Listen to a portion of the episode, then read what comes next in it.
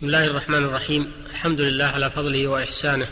الصلاة والسلام على نبينا محمد وآله وصحبه ومن اهتدى بهداه وتمسك بسنته. أما بعد أيها الإخوة المستمعون السلام عليكم ورحمة الله وبركاته. نتحدث إليكم في هذه الحلقة عن الإجراءات التي يجب اتخاذها مع من ارتد عن دين الإسلام. وكنا في الحلقة السابقة قد تحدثنا عن بعض الأمور التي تحصل بها الردة. نسأل الله العافية. فمن ارتد عن دين الإسلام فإنه يجب أن يستتاب ويمهل ثلاثة أيام فإن تاب وإلا قتل.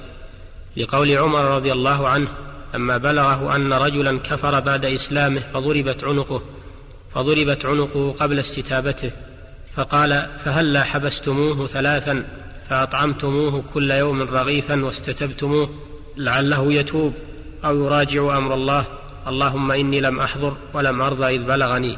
رواه مالك في الموطأ. ولأن الرده لا تكون إلا لشبهة ولا تزول في الحال فوجب أن ينظر مدة يرتئي فيها. وأما الدليل على وجوب قوله على وجوب قتله إذا لم يتب فقول النبي صلى الله عليه وسلم من بدل دينه فاقتلوه رواه البخاري وأبو داود. والذي يتولى قتله هو الإمام أو نائبه. لأنه قتل لحق الله فكان إلى ولي الأمر.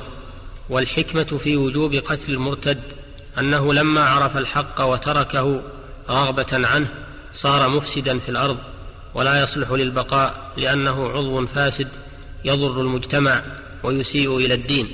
وتحصل توبة المرتد بإتيانه بالشهادتين. لعموم قوله صلى الله عليه وسلم أمرت أن أقاتل الناس حتى يقولوا لا إله إلا الله. فإذا قالوها عصموا مني دماءهم وأموالهم إلا بحقها. لكن من كانت ردته بسبب جحوده لشيء من ضروريات الدين فتوبته مع إتيانه بالشهادتين إقراره بما جحده ويمنع المرتد من التصرف في ماله لتعلق حق الغير به كما كما للمفلس. ولكن يقضى ما عليه من ديون وينفق عليه من ماله وعلى عياله مدة منعه من التصرف فيه.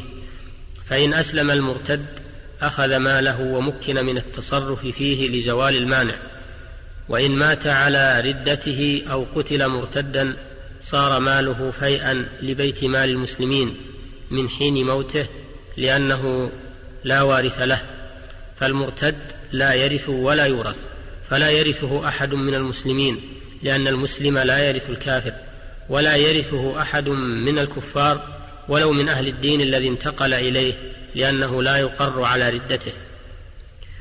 والمرتد لا يرث من من كافر ولا مسلم. لقوله صلى الله عليه وسلم لا يرث المسلم الكافر ولا الكافر المسلم.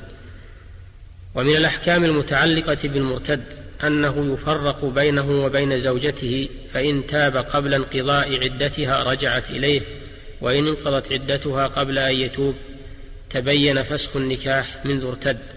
وكذا لو كانت الردة قبل الدخول.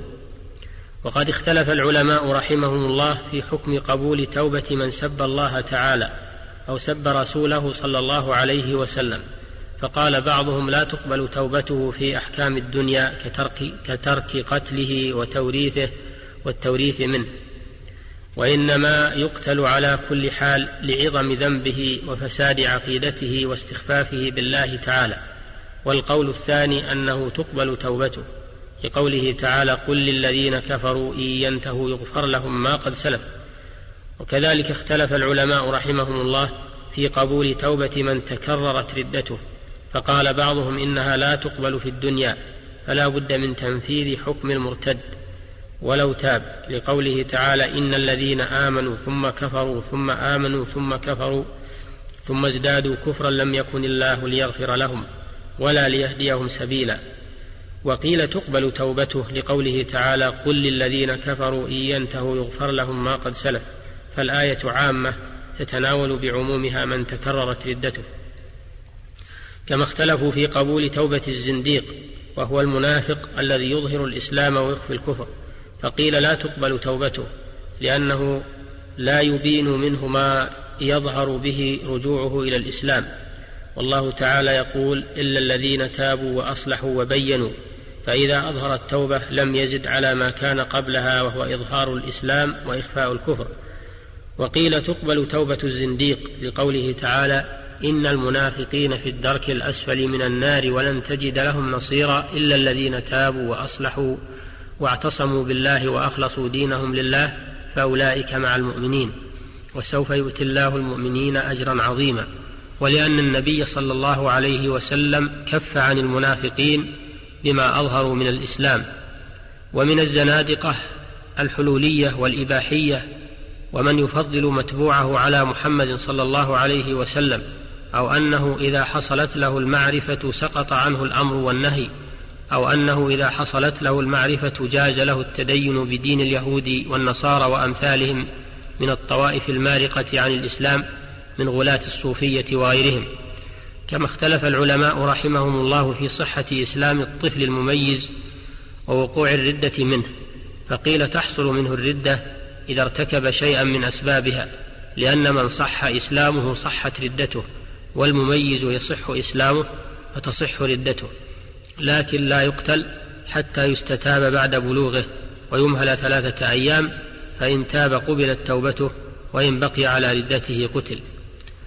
وقد اختلفوا في من ترك الصلاة تهاونا مع إقراره بوجوبها والصحيح أنه يكفر لقوله صلى الله عليه وسلم بين العبد وبين الكفر ترك الصلاة وقوله صلى الله عليه وسلم العهد الذي بيننا وبينهم الصلاة فمن تركها فقد كفر ولقوله تعالى ما سلككم في سقر قالوا لم نك من المصلين وقال تعالى فإن تابوا وأقاموا الصلاة وآتوا الزكاة فإخوانكم في الدين فدلت الآية الكريمة على أن من لم يقم الصلاة فليس من إخواننا في الدين ولم يقل وأقروا بوجوب الصلاة وإنما قال وأقاموا الصلاة.